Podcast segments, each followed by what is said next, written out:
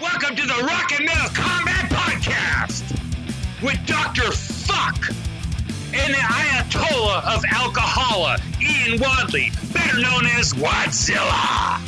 So enjoy another awesome, incredible episode of the Rock and Metal Combat Podcast. Bam, bam, bam, diddly dee. Hey, Schmackamagob, it's me, Ralph Vieira. And with me is Oh yeah, the Ayatollah Alcohola, Wadzilla. Ian Hell Wadley, what's yeah. up, brother? What's going on, Wadzilla? I, I think we have a guest this week. Oh yeah, yeah. We, we have a guest, and uh, maybe he'll be the cure for the hangover that I have from last night's episode. Because boy, I was in a mood, and I kept partying after last night's, and I'm paying for it today. But maybe the cure for that is coming across the pond from Germany. It's Mr. T. Welcome. Uh, I don't think I'm going to be the cure after what you guys are kind of saying about this album already. So, Hey, hey, I, I I, didn't say, I didn't say anything. I did not say anything. It was is Ian. Yeah. That is Um, before before we get into the show, Ian, I have been wanting Mr. Yes. T on the show because I have something to tell him. And Uh-oh. I guess I guess my, tell my you, butthole's puckering. Okay, Uh, let's, let's let's hear it. I guess, I guess tell Ian too. Uh, when me and Ian were on the outs, during that time, I can't. I, I, I'll tell you off the air because I don't remember who it was that sent me this.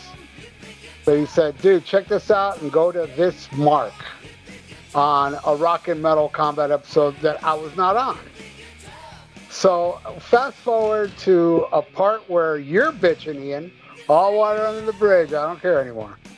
But Ian, Ian's bitching because a certain idiot that we banned, uh, the guy, I forget his name. He went under the guy from GWAR, the guy, uh, Oderus, I guess. Yeah, yeah, I know what you're talking about. Yeah, he he said to you during this time that I was on my radio show, and I, you know, it's been so long to tell you the truth, I don't remember what it was that he said I said on my radio show. Something about, you know, I, I don't know, the show sucks or whatever without me, or I don't know what he said, but you'd have to go back and listen to that episode. And Ian is 100% believing this shit, 100%. And Mr. T is like, I don't believe Ralph said that. Fuck yeah.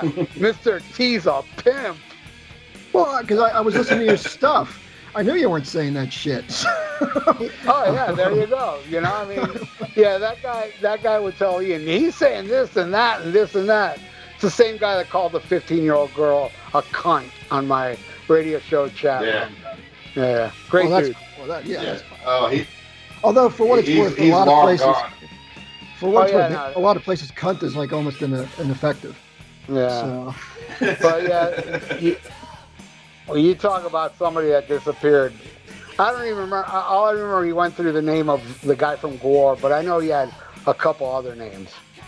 Yeah, he had a couple other. I, my final straw with him is uh, he made some um, comments about Daniela Hill, and, and and I was like, "You're gone, you're gone."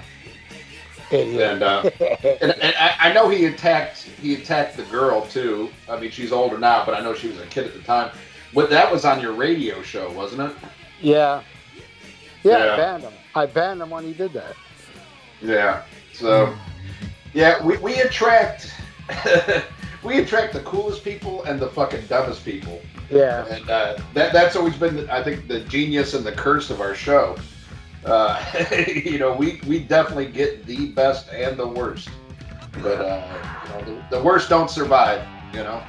No, they're a distant memory where I can't even remember their name. I just remember he went under the guy from GWAR. That's all I remember. yeah, yeah and it's like sullying, you know, poor uh, Oderus's reputation. May he rest in peace. Was it Yeah. him? Yes. I'm Yes. God forget forbid some some gullible person like me out there thought it was really Oderus. Yeah. He's only been dead a few years. Somebody idiot who believes everything they hear on Facebook. Uh, I know Uh. some of those. he, came, he, he, he came up with like I don't know four or five screen names because he kept getting Yeah. banned everywhere. he was banned everywhere, and he's like, I got to make another screen name so I can get back in those groups. Weird. Yeah. Well, uh, and, and the worst, did you see what was the last name he was going under? No. Uh, Mark Alvin Taylor. oh, really? Yeah, true story. Wow. At least that's what I believe. Free fall. Oh man, well it is, it is great. Yes, yes, and I believe he was a founding member of Cribs too. Oh, Oh boy. Oh man, but it, no, it is great to have you back, Mr. T. And uh, man, you always you always pick some weird fucking shit. I'll give you that. Uh, yeah, I have this to. one- this one, uh, you know, we got to go on Ralph with this because you gave him four albums to choose from, and Ralph handpicked this one. Uh, I'm, I'm trying to think back to the other one. I know uh, the Pixies was one of them. Yeah, I, I know that was not going to happen. Yeah, I, I would I would have gladly done that, but I don't think Ralph is a Pixies fan. You don't Uh, think? You don't think? do, you, do you remember the offhand- Pixies. Do you remember offhand, Mr. T, the other two? Uh, that Uh, one was the Cars debut, which I thought would actually be the one that we could pick. yeah. Um, and fuck if I remember the fourth one at this point. So, Well, Well, there's not there's not enough Devo we've done. I'm like, let's do Devo. all right. And, Yeah, and I, and- and I chose this one. Yeah, I, Huh? and, and this was the, the, the least one uh, that I wanted to do. But I mean, I had never heard this album. I just out of what you, you threw me, I'm like, uh, you know. And, and I don't mind Devo. I'm definitely um, a casual Devo fan. But I just knew this was going to be work for me, uh, and work it was. But that's what we're paid to do, Ralph. For a little Yeah. while longer. Yeah, But uh, before we get into this, uh, we got some news to get into, hot off the press. Uh, even though you know we just did news last night, new shit pops up every day. And Fozzy's Chris Jericho, who I've shared the stage with, believes focusing on singles rather than full out, full length albums is better for music. And I gotta say, I agree, especially with people who can't write good songs. You know, th- this way you don't have to do 10 or 12 of them. Just do Yeah. one shitty song. yeah. I, I think it's funny that you know he's come up with this idea. What, 15 some odd years after iTunes became a thing and kind of made it the thing anyway. It's like you know, there's no point, and for a lot of these folks, to make albums with a shitload of filler, which no one's going to want to hear, especially this stuff. And Sure. you know, just put out a single, act like it's the 50s again. You know, shit out a couple of singles every now and then, you know, put together an album out of that, if you so desire. But, you know, he, he's discovered this, like, you know, 15 years later, which, you know, I'd say, you know, big ups to Chris Jericho. Well, it, it is funny, you know, how you mentioned the 50s, how things come back around because that used to be what it was. You know, it wasn't until, you know, really the 60s and, you know, I would say the Beatles being the front runner of, Yeah. of the, the album art form. Uh, but I think that was a sign of uh, just the progression of music.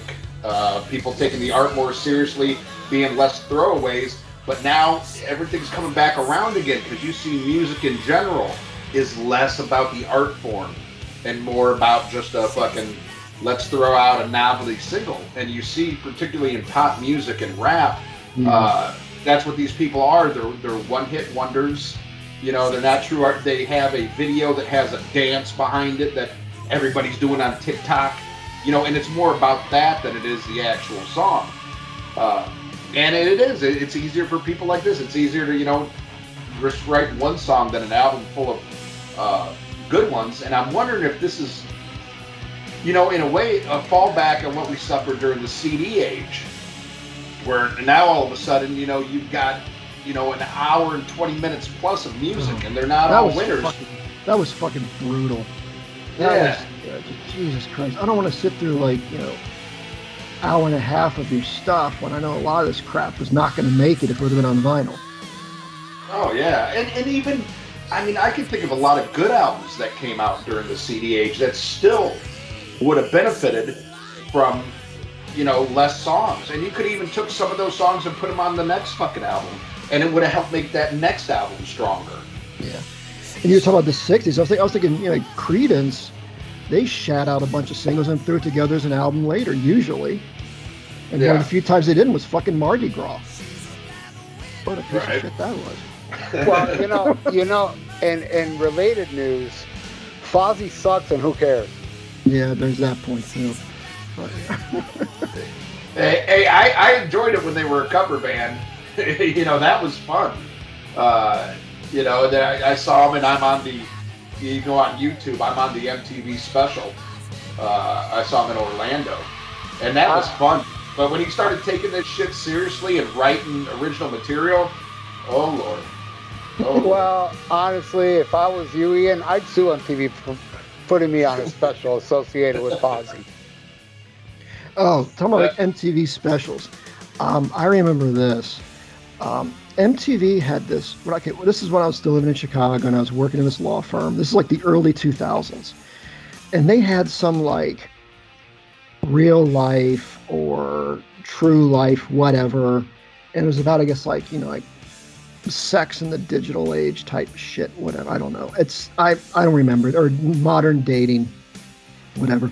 And they focused on the guy uh, Tucker Max, who I guess he's still around. He's like kind of just professional douchebag, and and he goes, yeah, I've, I've you know I've hooked up with all these girls, blah blah blah, and I'm meeting this girl tonight at this bar. Oh, by the way, Tucker Max is living in Chicago at the time, and so I'm watching this, and he's meeting this girl in this bar, and you know, and she's kind of cute and whatever, and but he's, he's he's like just totally shitting on her, and eventually she ends up leaving. And he ends up just puking in an alley by himself. But the thing is that that girl was a paralegal at the law firm that I worked at. it's like you signed that fucking waiver. Why did you go on this? Did you fuck her? No, I never did. Um, Oh, what? what- what- what- All right, then why'd you waste our time with that story? 'Cause it was Yeah. kind of fun. It's like this poor, you know, this poor dumb bitch who goes on this fucking show, and it's like, why'd you do this to yourself? Why'd you like you embarrass yourself with Jericho? I mean, Well, I, I, dude, I'm sorry, man. If there was a little ass licking at the end of this this show, well, you know, that, like so- that it would have been much better. yeah, fair enough. But I guess the current girl's ass on the looking probably wouldn't have liked that too much. so, Oh Woo. man. Do tell. I, I, I take it you don't you don't play Devo in the house, and that's how you get uh, ass yeah, yeah, yeah, Yeah. I have to. It's a, you know, yeah. All right. Well, next story. Here's uh, this is a funny one. Sebastian Bach shares an April Fool's Day post about a box set reissue of Subhuman Race. uh, and and I was trying. This popped up right before we started recording, so I was trying to read it real quick, but it's a long fucking uh, thread. But it, it kind of seems like he was in on the joke, like he knew it was, you know, a, a joke, and he was just reposting. At first, I was like, thought he fell for it, but I think he's poking fun at it. But Yeah, I god so, damn, wouldn't, wouldn't that be great though? 'Cause, uh, to me, that is their best album. So It uh, would, yeah, it would definitely be awesome. I would, I would buy it. Yeah, I mean, yeah. I would, that would have been funny if yeah he didn't he didn't realize it was a joke and he just posted it. But no, I think he did know it was a joke. Um, Yeah. What kind of idiot believes everything they see on social media? Fucking morons. well, we at, least, we could, at least Sebastian is, uh, you know, getting on the internet for, you know, from getting out of the fetal position of the guy that replaced him in Skid Row, where now he's like, holy shit, this guy blows me away. So he got out of the fetal position, did that April Fool's joke, then went back to the fetal position because Eric owns him in every which way. Even at his peak, he wasn't as good as this dude. It, but to, to me, it, it doesn't matter what he does because they're not going to write any new shit that's going to have an impact. Hey, You it, hey, hey, it matters to Sebastian. Yeah. that's true. Yeah, I, I'm sure it probably does suck because he is probably the only replacement they have that can that can do it. You know. Yeah. So yeah, and but you know, Sebastian's probably happy because doesn't this kid have cancer or some shit like that, or he's got No, something? no, he, he beat it. He beat it. Oh, that So now shit- Sebastian's back in the fetal position. Uh, yeah, he beat. He had a lymphoma. Lymphoma. yeah. Wait till that shit comes back. He'll be jumping up and down like I will when Sammy Hagar dies. Or they'll post a pic. Yeah, they'll post a picture of Sebastian on the website where Eric dies, and, and Sebastian will get all pissed off like when they did that with Johnny. When Johnny Solinger died, they put a picture of Sebastian. Sebastian came out on social media with no condolences. He's sorry this guy passed away. Just Yeah. complaining about some website that put a picture of him. You know, I mean, it's ridiculous. He doesn't even say rest in peace or nothing. What the fuck? I didn't die. It was Sandra. It was the other guy. Fuck off. Yeah, then watching that singer dies, the, the Skid Row replace him with will replace the singer with like Arnel Pineda or some shit like that. Uh, I gotta say, No, that, They'll probably get Jericho. yeah. Were, were, were they have like some little like sissy Twitter fight a while ago or some shit? That, that Sebastian and Jericho. yeah, yeah. Oh, oh yeah. They got, that, that's why it'd be so funny if Jericho ended up in fucking Skid Row. Uh, that would suck. Actually, I wish Sammy Hagar was doing Skid Row. Uh, Let him run a bad band. Uh, all right. Well, the uh, the identity has been released of the man who died at the Morbid Angel concert. Uh, Frederick Forrest Livingston Jr., uh, 50 years old, was killed. damn, that Mm. sucks, man. Yeah. Horrible. Fucking heavy metal brother. You know, anybody that goes to a Morbid Angel show is like true metal to the core. You know, I'm not even talking about elite. It's just people that respect Morbid Angel and goes and sees Morbid Angel. That's a metal motherfucker. And know? that was like I think I, that's like I think only the, the only the first band had played, so he was there for like all the shit. Yeah, yeah, he went early. You know, he went early to check out all the bands, man. So you gotta fucking give it to Uh, him. Sad. Yeah, I could be wrong here. I, I think it happened right before Morbid Angel went on. I think there was like three or four bands on No, the bill. I think No, I think was- Oh, I think oh, really? only I think only one band played, and it happened between the Oh, first okay. band and second band. And yeah, there were like Oh, three or four. okay. There, there was three or four bands on the bill, but I, I believe only the the first band played, and it happened in between sets. Yeah. Oh, man. Yeah, when I I was talking yesterday about uh, this girl's uh, brother, you know, a friend of mine that went to to see Morbid Angel said it was the most evil thing. You know, he was talking about how I guess Trey, that's back when he was biting himself and shit. And uh, do, you, do you remember hearing stories about that? About him biting his arm and stuff on stage and shit? No, Yeah, he, he said it was like this the scariest fucking thing he ever went to, man. And, and then I listened to like two seconds of a Morbid Angel song, like nope, nope, you know. But this this is like way back then. You know, I ended up seeing him. I ended up seeing him years later, open up for um, Pantera. I think that's when it was like, I think it was like Morbid Angel and Soulfly, or it might have been Morbid Angel and Slayer. well, I had I had Morbid Angel and Soulfly.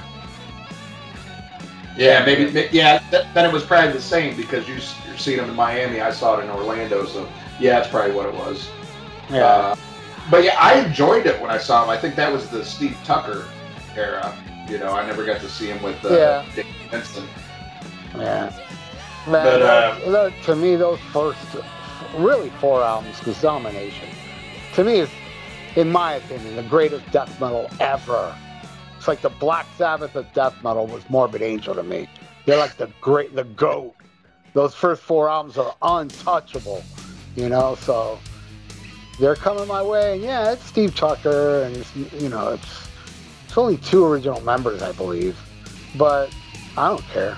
I'm gonna go hear the tunes, man. Uh, Trey is kind of like Yeah, the Eddie I- Va- Trey is the Eddie Van Halen of death metal, you know. Right. Uh, I remember what what a funny fucking episode. I think it was uh, Luke Ennis. Remember Luke Ennis? Uh, yeah, Luke and uh, Greg Barnes, I think, had a show for a while where it was just the two of them, if I remember correctly. right. and they're- they're- think a third person was on there too.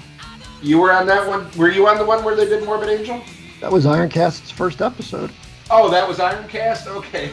Yeah. Hey man, I drink a lot. Okay. Yeah, it was all, we did Altars of Madness. That that was yeah. that was I uh, just. Re- that was Go a ahead, Rob. great name. That was a great name for a podcast. Thank you. That was Luke's idea. Ironcast. Yeah, you talk about like yeah, you guys get like all the uh, the great people and all the shitty people. We we got like no people. And Yeah. yeah. Oh, by the way, speaking of that, uh, plug to Freeform Rock podcast. yeah. oh god. But yeah, I just remember. God, sorry that I blacked you out for some reason of that. I, I just remember laughing at the just the thought of Greg Barnes having to listen to that. you know, and I love Greg so much. but you know, Elton's his wheelhouse. and then listen to that, and I know it's not your wheelhouse either, but just the fact that you know, I'm just picturing Greg kind of crying a little bit as, as each song plays. our I remember our first four episodes. It was I mean, what do we have? We had we had that one was let's see, Altars of Madness was number one. Number two was Carnival of Souls. Number three was the Ramones' first album, and then number four was the Rocky Horror Picture Show. So we're like all over the fucking place early on, um, which probably explains why we didn't really get. We got like a, a, a, a steady small base, not like a, not like, not a large one. Kind of like, You're not. You're this? not gonna. You're not gonna survive unless your co-host rides from your coattails. Well, I was That- doing that. I was doing that for those two. No, no, you didn't. You didn't tug hard enough. Like Ian. Ian's a professional tugger. He knows that.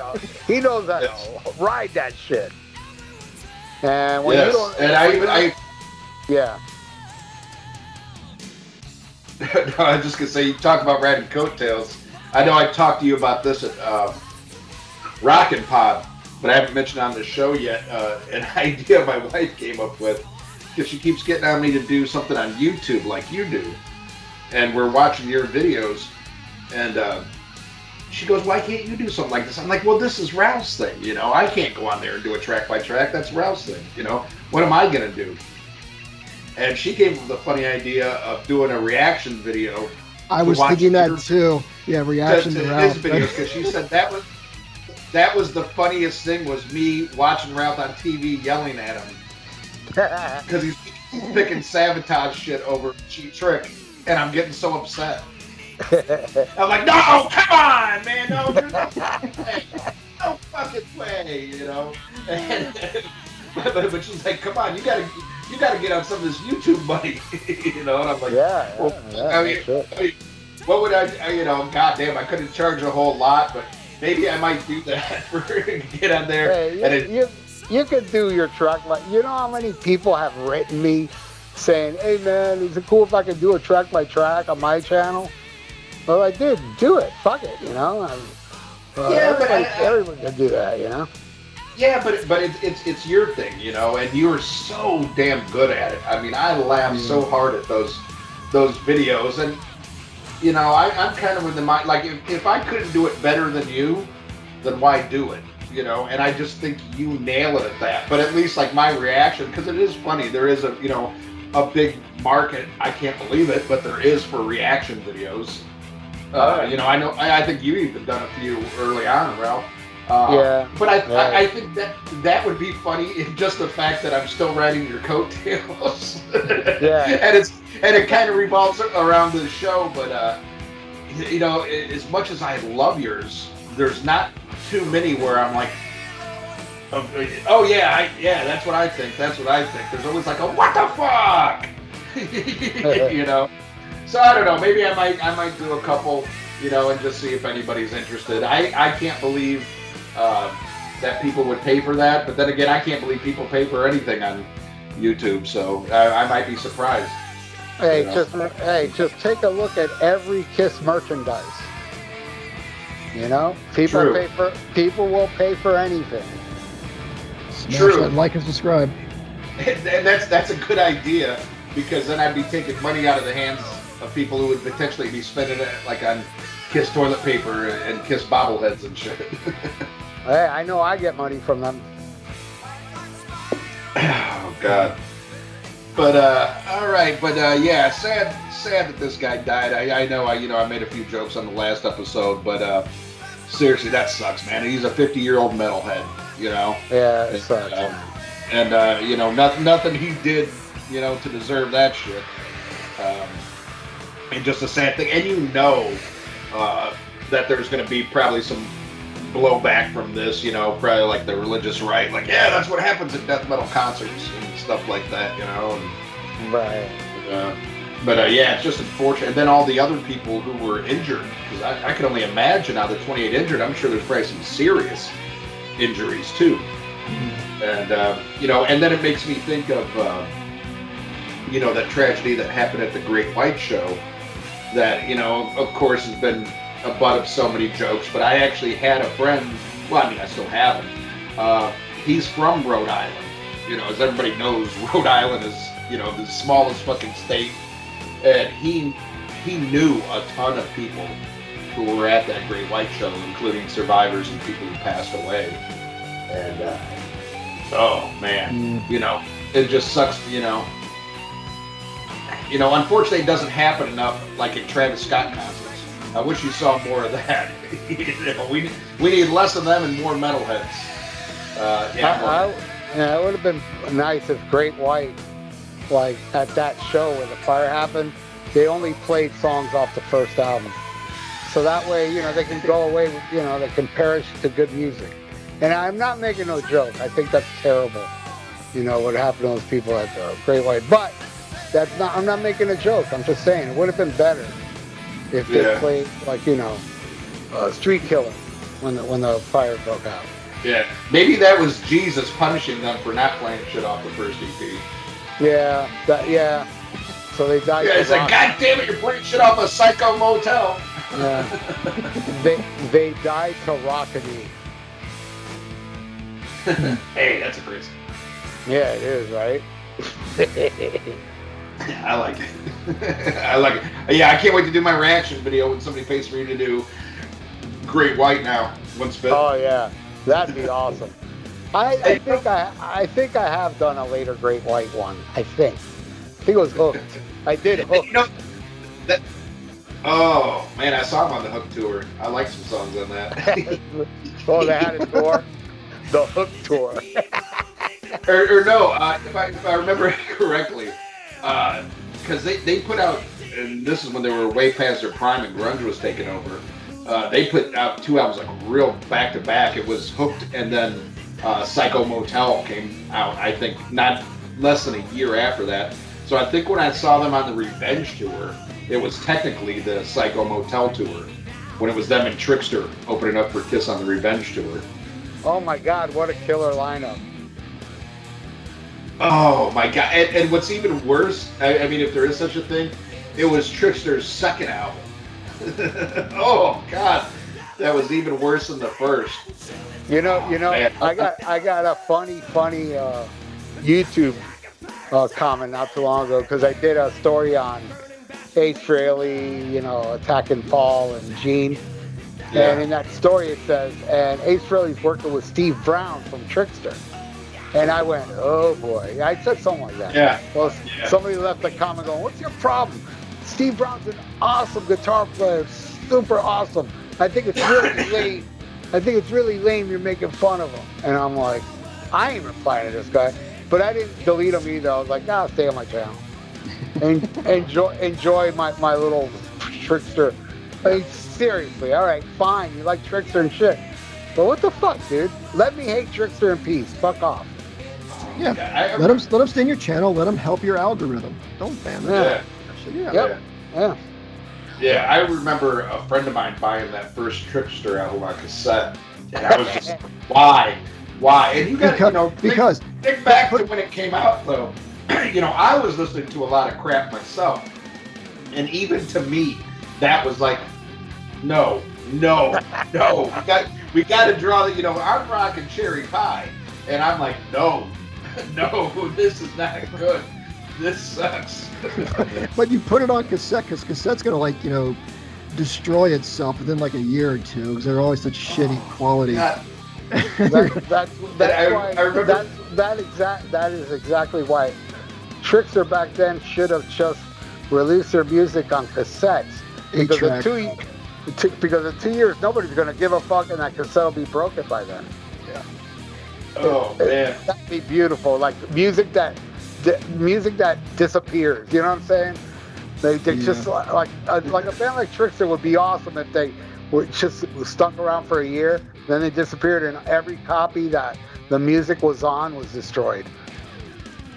Yeah, it's like my uh, music collection when I was a kid. It was either like vinyl or cassettes. I chose like the most retarded system to use. I always get cassettes because I had a cassette player in my car. Like, oh, that's great. And then they're all fucking Well, gone.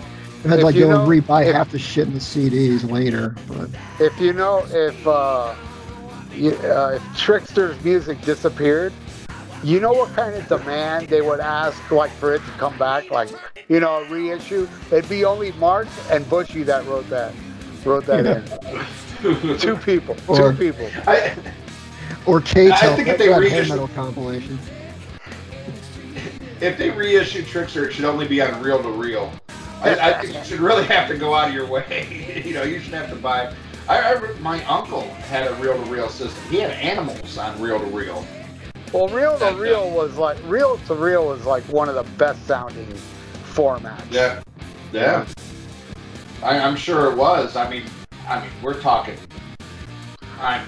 This is late '70s. You know, some of my first memories I remember because it was so weird because it was different. You know, everything at my, you know, with my dad was on record, and and then go over to my uncle John's and, and here he had this reel to reel. Like, what the fuck is this thing?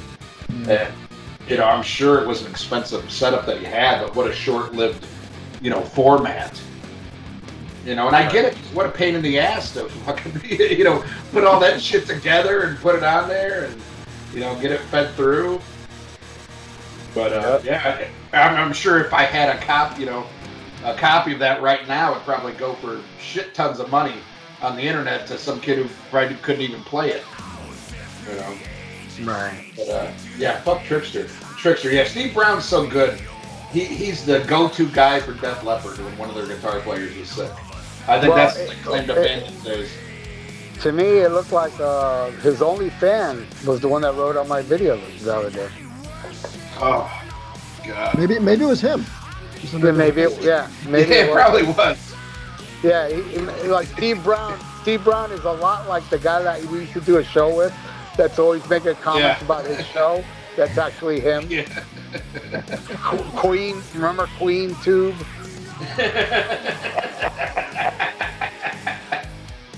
Uh, I still think it was wrong for Mark to prank call him and take her voice. Yeah, yeah. Well, what's up with that? That that's mean. Mark, you know, Mark's just vicious. Great, great impression you did of us, though. I gotta say. Oh yeah. Yeah, him- sounded just I'll- like us, and for once, for once he was funny. you know? Yeah, yeah, yeah. Exactly. Oh, no, he did rip us off. Yeah. But when, when he did call him a waterhead, I thought that was that was taste. oh, That- that's that's insensitive to waterheads. You know. yeah. All right. Well, uh, we're kind of uh, short on the news because we just did one for an episode we recorded last night. But um, I would like to pick Mr. T's brain about the music scene in Germany.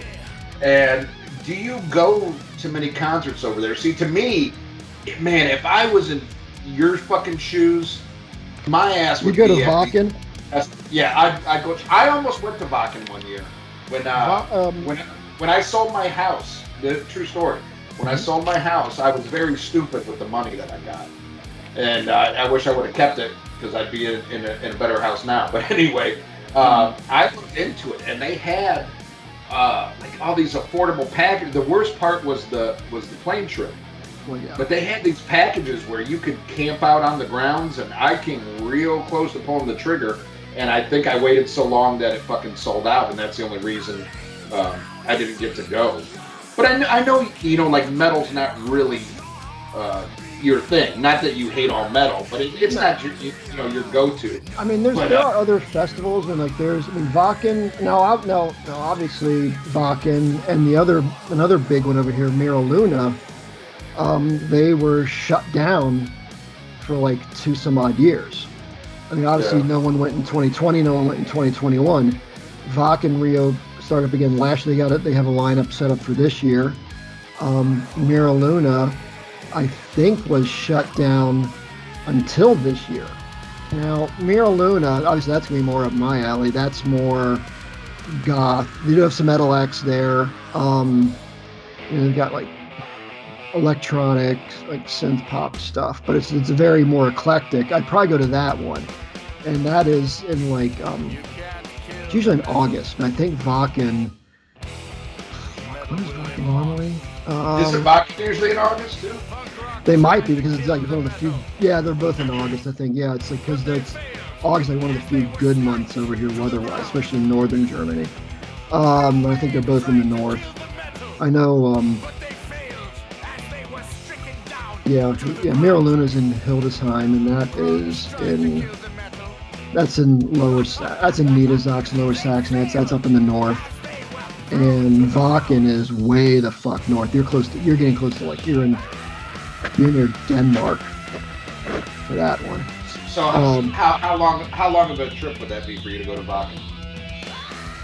I'd say by train, um, about maybe six hours or so, maybe seven. Obviously, a plane's a lot faster. Um, plane, would- plane would be like less than an hour or so, Wow. and and it wouldn't be much. I, I, I, I take maybe it's like an hour. So I've, I've I've flown from Frankfurt to Berlin. I've flown from Frankfurt to Hamburg, and this is and, and the province where Wacken happens is north of Hamburg. So it would probably be like I think I, I think the flight to Hamburg was like maybe hour twenty. It's been a while since I've been to Hamburg. Um, but yeah, so it's like way the fuck north of Germany, and like you know you got to do it. I think August by the last time. Also, if I remember correctly, August like the sun goes down super late in the summer over here, um, especially the further north you get. Like you're talking like, you know, like maybe like 11 p.m. sunsets and stuff like that. wow. Yeah. so But man, I, I just I would love for something like that here, man. I saw like a video where Wacken's so huge now, they put like millions of dollars into just like the drainage, so they could have better plumbing for toilets and everything. And I mean, they really that's such a big deal now, and I, I think a lot of Americans, especially you know as metal fans, would kill to have an opportunity. And you're just like, eh, eh. well, I mean, I, I, I yeah. I mean, granted, I don't want to see I don't want to see Dragon Force either, but I'd still go. You know. Who's playing there this year? I think it's let's take a look. Um, I mean, there's Oh. always good bands, and then there's oh a lot yeah, of there sh- is. Yeah, that's that's You know, there's a lot of uh, shitty, you know, European metal bands. To me, to me, You I know, can't say you know, honest. I, I gotta be honest, man. I'm getting old. I would not want to sit out in the sun for 10 hours to see a festival. Anthrax Uh, is playing. Yeah, Yeah, put it in, put it inside, man, with AC. I'm an old guy. I don't want to be out all day. yeah. I'm kind of wondering. last night after we did our episode, um, you know, the wife was so sweet. You know, she knows my birthday's coming up in May, and there's a, you know, I still haven't been to a concert here in Seattle, and everybody comes here. And I, I told her I was upset because uh, Mr. Bungle, I wanted to go, but I kind of waited on it. But I forget that I'm in a town that not only does every band come to Seattle, but you got a lot of you know cool fans here. The the, the show sold out, and uh, and and she still she went and got tickets off of Scalper last night, so got me tickets to the Bungle. Uh, but she's like, should I go with you or should you take our son? and I'm like, and I'm just thinking like, oh shit, there's gonna be some pits. There's probably gonna be nowhere to sit. Uh, I think there's like five bands because it's like the Melvins, uh, Bungle, and I think three other bands. And I'm just kind of thinking like, fuck, we are getting old now. I don't know. I gotta look at this venue and see like. Do we got to be those old people that get there like right when it opens just so we can claim a seat? you know, like find find that one table and sit there. because I say that I don't mind it, but you know, Ralph brought up a good point. You know, there's sometimes now where I'm at a show and I'm just like, oh, like we at the horrible Keel Fest. I just wanted to sit down somewhere, and it was so limited. But I think part of that was because I hated the music too. I think if I was more involved, like fucking, you know, Baco got there, and that that dumbass, he just loves him some fucking Keel. But he was smart enough to not get there until Keel was coming on. But he was out there the whole night, you know, the whole fucking night standing up watching that fucking garbage. Um, Hey, You I'm know. I'm gonna just get, just get back on just get back on Vodka real quick. I took a look through the band list, and uh, here's some of the here's some of the acts they have. Um, the schedule for this year: um, Iron Maiden, we've got Megadeth, Marty Friedman's also there, and that wonderful metal band Dropkick Murphys. But I will say, I like that though about European um, festivals. I like when you have different shit, even if it's something I don't like. That was, Yeah. you know, I thought was the appeal of the uh, Lollapaloozas, which even I'm not, I never went to a Mm, single yeah. one, but I liked that you would see different acts, and I think European audiences are much more open to different stuff like that than we are over here. It seems like everything has to be the fucking same and uh, and that's unfortunate. But even though, yeah, I would not want to watch the Dropkick Murphys Yeah. because I'm a South Irishman. But uh, I, I think it's cool that they're on the bill. Is, is shipping up to Boston your ringtone? Yes. yeah, and I was into that before The Departed. Uh, God damn it. Um, but uh, yeah, man. I, it, well, where are you're at, how close are you to that shithole France? Because France has Hellfest, which is another really good. Um, uh, I mean, I'm a lot closer to France than I am to say. Oh God, I can only imagine the smell. Does it smell where you're at? Because like when if the Well- wind's blowing from France. Frankfurt's got its own wonderful smell. It's part of its charm. Um, so we, we don't we don't get like cheese and armpit smell so bad over here. Um, But I mean, do you go to a lot of shows in Germany? I mean, I've, I've been regardless to a of the genre. few. Like the one the one I've debated going to, like I mentioned, was M'era Luna. Um, but that was it was I think this year is the first year they've done it since before the pandemic. Um, there I've been to a few. Like I've, I've some indie acts I've seen over here, usually like in small clubs. Um, I debated going to see Ghost when they were here last year, but they played it like um, the big arena. I'm like, I don't know anyone else wants to go to this. I don't want to go to an arena show by myself. It seems kind of fucking weird. Um, so I didn't. But um, but you know, a lot. I mean, we don't get a shitload of acts. I mean, since I've been in Frankfurt, I think Kiss has been here like three times at least. Um, hopefully, I know more. But you know, we do get like a variety. I think you, we do get more metal acts probably here than you say you would in a lot of places in the states. Because I mean, you know, metal is still more accepted in Europe than it is, I'd say, in the U.S. at this point. Um, you know, How- they'll play, and they'll play it, in uh, bigger arenas and bigger venues. How is it cost-wise to see a show in Europe? Is it very expensive? Is it kind of like America, where you know it's just getting more and more expensive, and like your drinks are through the roof and stuff like that, or is it Conce- yeah, concessions are going to be through the roof, obviously, but um, we've not been getting ticket mastered, so to speak. So I mean, tickets are relatively reasonable. I, I mean, let's here. Let's you know what? Since you since you brought it up before, let's take a look and see what uh what Wacken's prices are. Now remember, this is like a big ass festival yeah, that has like different. yeah, I'm saying this is like you know this is gonna be like the higher end type shit. So this is like a big ass festival that has um you know like multiple days, and you know there's different. You, you can either get camping or camper park. Um, let's see here, camping rental tents. Tickets? How much are fucking tickets? Come on, this website sucks. Um, um, let's see. Tickets for Wacken are I have no idea how much they are. This website is terrible. All right, for, for the sake of pacing, just make something up. I don't know. It's probably it's probably it's probably gonna be like maybe at least 100 euros or so. It's Yeah, like- how, how, about, how about that Devo? well, well, no, I, no, I'm just D- curious. Devo's like, Wacken this year. Yeah, that's right. They're um, they're going to uh, that wouldn't surprise me. they're going to resurrect. Uh, they're going to animate um, both Alan and Bob too, and But, but they're, they're only playing songs off the Rugrats soundtrack. yes, because that's what Mark wants. Yeah, but but no, I, but but ser- what I was getting at is say like a a typical club show, like uh, compare your francs to American dollars. Is it like 20, 30 bucks, or would it be more than that? I spent 15 to go see the Joy Formidable at a small clubbish. And that would have been, at this point, it's like 15 euros is about $17. You went. You Oh. went. You went and saw a band called The Joy of what? The Joy Formidable. It's a, it's it's an indie band out of Wales. The Joy Formidable. Formidable. The Joy. The Formidable. Hey, The- you know, we're gonna review this fucking album next. Okay. the Joy Formidable. Ah. Nothing. Nothing. no, No, nothing says suck more than the title of that band. yeah, no. Th- this this is your last. We're we're doing no more fan episodes.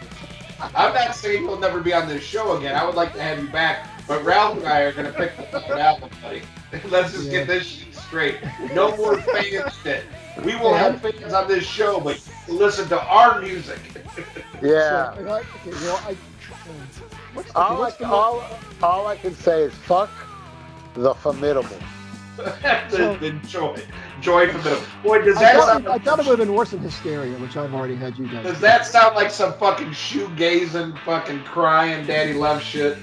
Oh Dude, my! Dude, we should is, yeah. we should change the name to our podcast to the Joy Formidable. the Joy the Joy Formidable podcast. So Yeah. nobody so no one will listen. Yeah, we're formidable fluid, and we'll have Lee Gertzman on that episode. Oh, oh my god! Oh my god! But you know, I heard Greg Barnes has some great bootlegs of that show.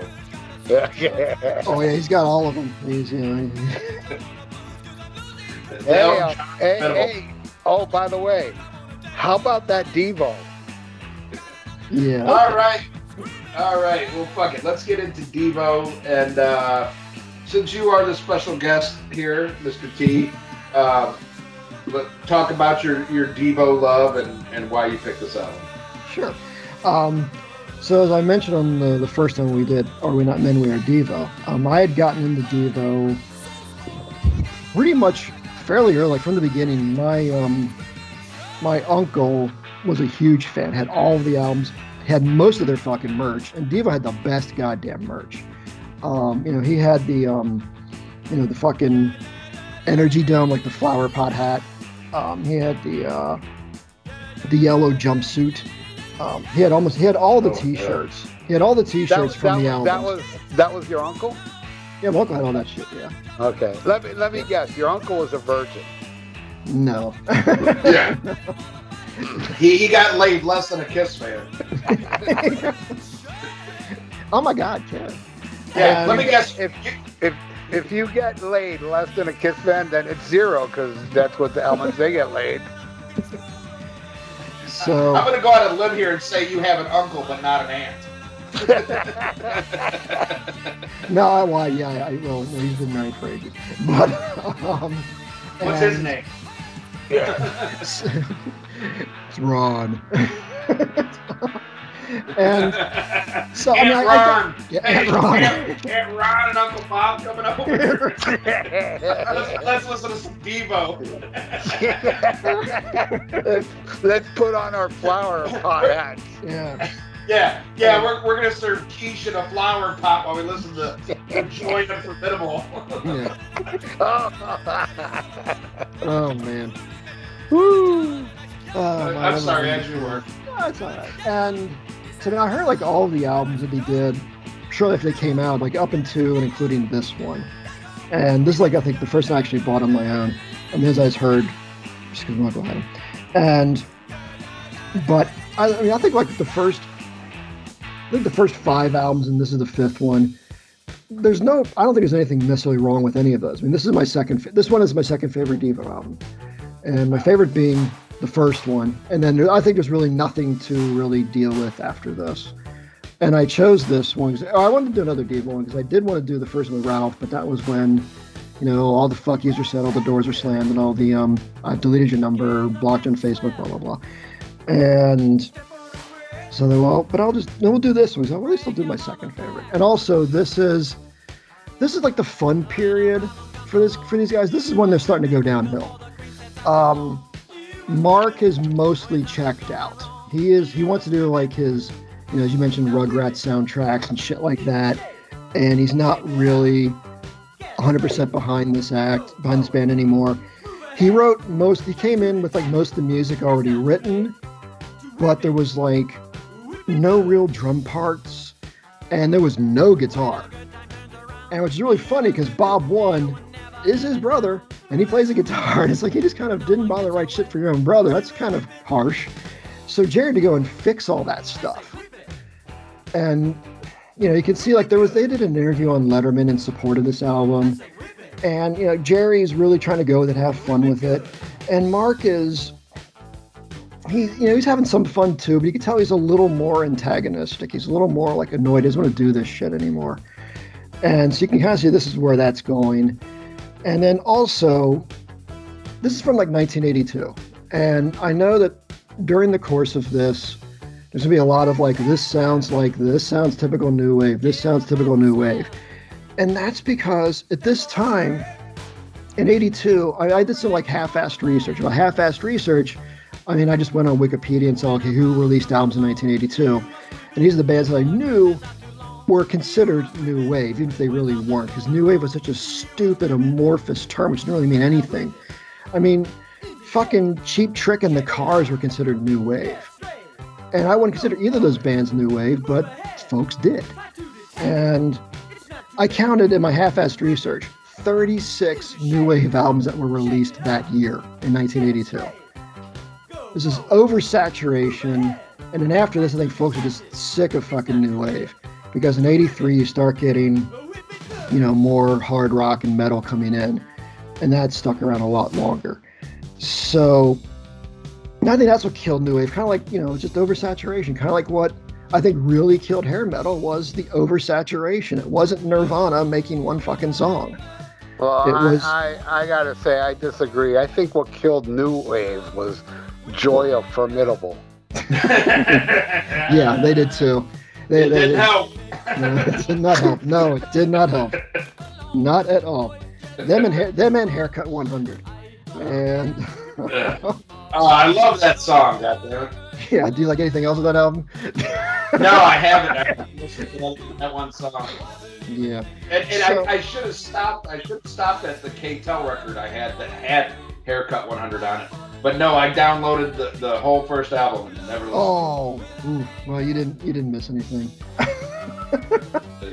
I've actually heard Pelican West. It's, All right, not, Ralph. it's not good. Ralph, So- what about what about you and Devo? Because I'm surprised you like this band. You always come up with shit that surprises me. This is Yeah, yeah. I discovered Devo back in the 70s watching Saturday Night Live. Saturday Night Live in the 70s when you're a little kid like when you're a little kid like me, Saturday Night Live was kind of like an X-rated show. You know, it was like very, you know, adult and I would watch it. I would you know, my parents didn't know what I was doing. Saturday Night Live, I'd, I'd and they had this thing on Devo. Where they had this short movie of Boogie Boy, Yeah, that weird boogie boy guy running around, and then he sees the general, and then they go into the song of "Are We Not Men? We Are Devo," and for some reason, man, it just struck a chord with me. I just found it so eerie and weird and strange that Devo always stuck in my mind. No, I didn't buy the album back then, but I remember that, and then you know I remember hearing uh, Satisfaction. Then when MTV started they had a shitload of killer Devo videos like Love and Anger and yeah, Beaut- Beautiful World and and I was I loved it, you know, and at that time it was if it ain't metal it's crap. So I did not go out and buy Devo albums, but boy would I watch those videos. Every time they come on, I was always fascinated by Devo. And yeah, then I bought a couple albums, maybe like in the last 20 years or so. I have New Tradition and the first one and this one. I have Oh, oh No It's Devo. I also have this on vinyl. So uh, yeah, but I don't really know much about Devo after this. You know what? What did they break up after this album? no, they released. Um, No. They released. They came out with Shout a couple years later, and that it just wasn't good. I think it might have had like one song I liked off of it, and um, and even then I really preferred a remix of it instead. Yeah, Here to Go. I liked that one, but I actually preferred a remix that came out a little bit later. Yeah, actually, uh, I'm looking at it right here. Remixed by Joy of Formidable. Formidable, yes. They, they, they remixed the shit out of that, and Greg Barnes has the bootleg. And but but then after Shout, um, Alan said, "Fuck it, you know, you guys can use a drum machine. You don't need me anymore." So he just said, "Fuck it," and left. And then they got a different drummer for Total Devo, which came out I think in like the late '80s, and that just tanked. Um, and they did nothing for a long time after that because they just kind of like you know Mark was busy, really doing his um his soundtracks and shit, and I don't know what necessarily the other guys were doing, but you know. But yeah, this was like so. This was like the beginning of the end. I think they did make one other album a few years ago, but I didn't really bother to listen to it. But yeah, Total Devo just stunk. They had like a, a song Disco Dancer, which was okay, but there was you know, a remix that was done that was better. And the weird thing is, is that if you go to like say Devo's YouTube page, you see like the actual vid, like, you know, they have like official video for Disco Dan or Disco Boy or Disco Dance or whatever it's called. Um, the music in that is the remix. It's not even their fucking version. It's someone else's version of their song. They put it on their own website. So yeah, on there, you say, here's our video for it. Like, okay, so you guys actually heard the remix more, which tells me something. So yeah, but I think well, after this album, you know, the, you, you can you can skip Devo after. Oh no, it's Devo. Well, I, I knew Devo, like most people, by the greatest song they ever did, "Whip It," uh, and I love that song. But it was still. Eh, sometimes you can just tell that this is the best a band's gonna do, and they don't have, you know, you don't need anything else if you have that song, and that's how I felt about "Whip It." The only other song I knew of theirs uh, that I loved. They did the theme song to a movie called Doctor Detroit that I loved, and I always liked that. Mm-hmm. And that's all I knew of Devo till 1989, I think, or 1990, when they showed it was like the 15th anniversary of Saturday Night Live, and they showed this clip of all these different bands that had performed over the years, and they showed Devo doing Satisfaction and I hated it. Oh, did I fucking hate it? I was like, how dare you? How I love dare I love that cover. Because you know the Stones were God to me, and it's like you're making a mockery, you fucking nerds. You know, I mean, it really upset me. I, I was so like, ugh. But funny thing is, I think it was maybe a year later or whatever that I hear it in. You know, it's in Goodfellas. Yeah. And it doesn't bother me as much in, in that I don't know. Maybe it's because I didn't have to fucking look at them like I did on the Saturday Night Live clip, you know, in their fucking yellow jumpsuits. But I love the Whip It video. I mean, I've always loved that song and loved Dr. Detroit. Uh, but it was never anything that I was like, yeah, I'm going to go back and check out. And kind of like what Ralph said, maybe in the last 20 years, it's kind of like if something sticks around long enough and people still talk about it, like, hmm, okay, maybe I should check this out. And of course, by then, music taste had changed a lot. And I heard the first album, and I'm like, hey, man, there's some, you know, good shit on this. It's not, you know, normally what I would listen to. Definitely something I have to be in the mood for, you know. And I would put Devo right there, you know, with me as the Grateful Dead. And I love the Grateful Dead but I have to be in a mood for it. You know, it's not something I can put on at any time. I have to be in a certain mood. And just you know where my music tastes have been lately. I have not been in a fucking Devo mood. I was I was not looking forward to this fucking. I was looking forward to talking to you, Mr. T, but I was not looking forward to do this album. And then oh man. We, we thought we were going to record this, I think, about a month ago, but the scheduling didn't work out right. But I'd already started listening to it and I put it on. I'm like, ah, fuck, I don't want to listen to this shit. Jesus fucking Christ, you know. Oh, man. And, and and then today, you know, I wake up hungover from last night. I'm like, okay, fuck, I got to listen to it, and uh, you know, something. You know, Ralph turned me on to something that that is genius that I'm too dumb to fucking usually follow. when Ralph knows he's going to hate an album or has a good inclination he's going to hate an album, he does his notes on the first listen. And I was like, I should do that. I should do that because I don't want to listen to this shit. But then I was like, you know, maybe I need to give this a fucking chance. So I'm gonna listen. It's only 34 minutes. I'm gonna listen to it twice, you know, and do my notes on the on the second listen, and see if anything changes. Whoo! Did Oh, well, I, I, I, I well, you'll, you'll see when we get into the songs, but uh, yeah, I'm just not in a Devo uh, frame of mind. Just like I imagine most of our listeners will never be in a Devo frame of mind. But uh, fuck it, we'll see as we get into it. Uh, why don't we start this fucker off? Mr. T, you are a guest, so you take the first uh, track, "Time for Fun" or "Time Out for Fun." Yeah, time out for fun. Um, I, I, I mean, I, I do love this song. This is like kind of like their "Don't Worry, Be Happy." This does have, you know, B52s did rip off the guitar sound for this, and that's not gonna be the first time I say that. And it's gonna be the last time I say in this fucking album, unfortunately. Um, because yeah, a lot of new wave bands just copied fucking Devo, and I don't really.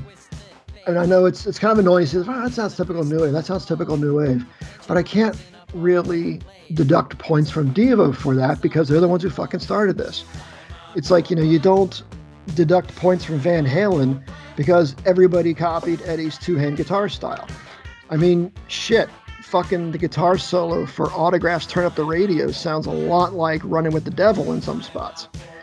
And it's like, so I'm not going to deduct points from Van Halen, I deduct points from fucking Autograph. So likewise, I'm not, you know, it's like, I'm not going to give Devo shit because other folks copy their sound. So I mean, said, this is kind of like their "Don't Worry, Be Happy" tune. It's a fun little goofy tune, you know. But yeah, I do love this one. I think it's a fine opener. How about you, Ralph? Uh, musically, it's a bit more accessible than what they did before, while keeping the geekiness, you know, of the Devo, you know, total nerd music. You know, I don't even think the members of Devo got laid. Uh, but uh, but but it's fun. It's a fun song. You know, it's it's harmless. It's harmless fun. This is a harmless fun tune. I liked it. Not something I'd go back to, but uh, it's not something I would turn off. So that's what I think of Time Out for Fun.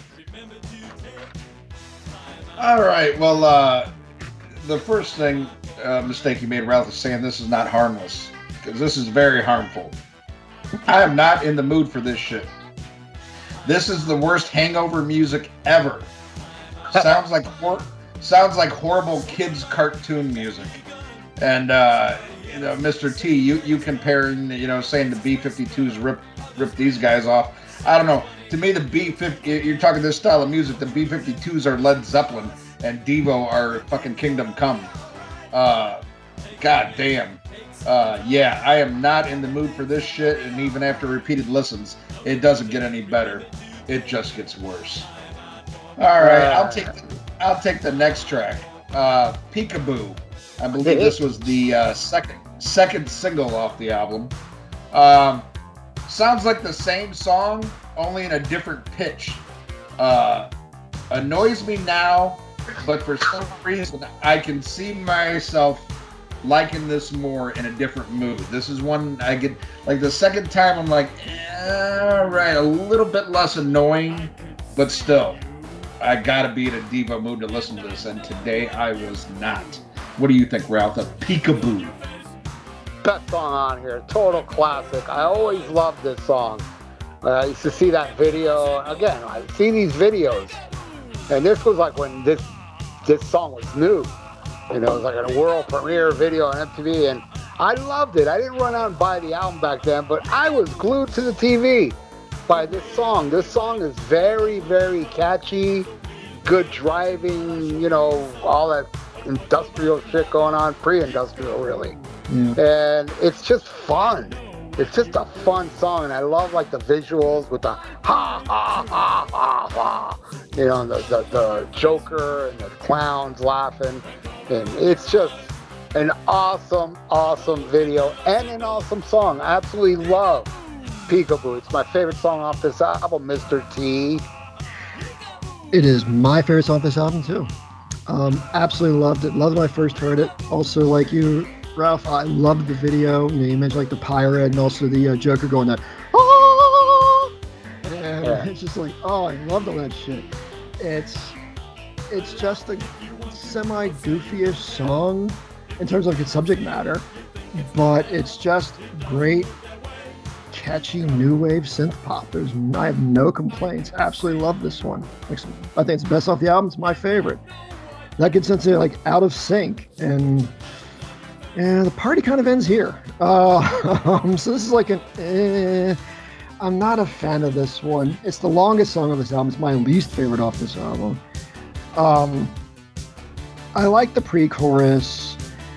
The rest I'm just not digging. This really does nothing for me. It's just loaded with gimmicks, and it's I'm just like it's yeah. It, yeah, I'm now maybe feeling like hungover Ian for this one. it's like, man, I've never really gotten into this one on first listen back in like '82, and you know, like umpteen bajillion years later, it's like still not really doing much for me.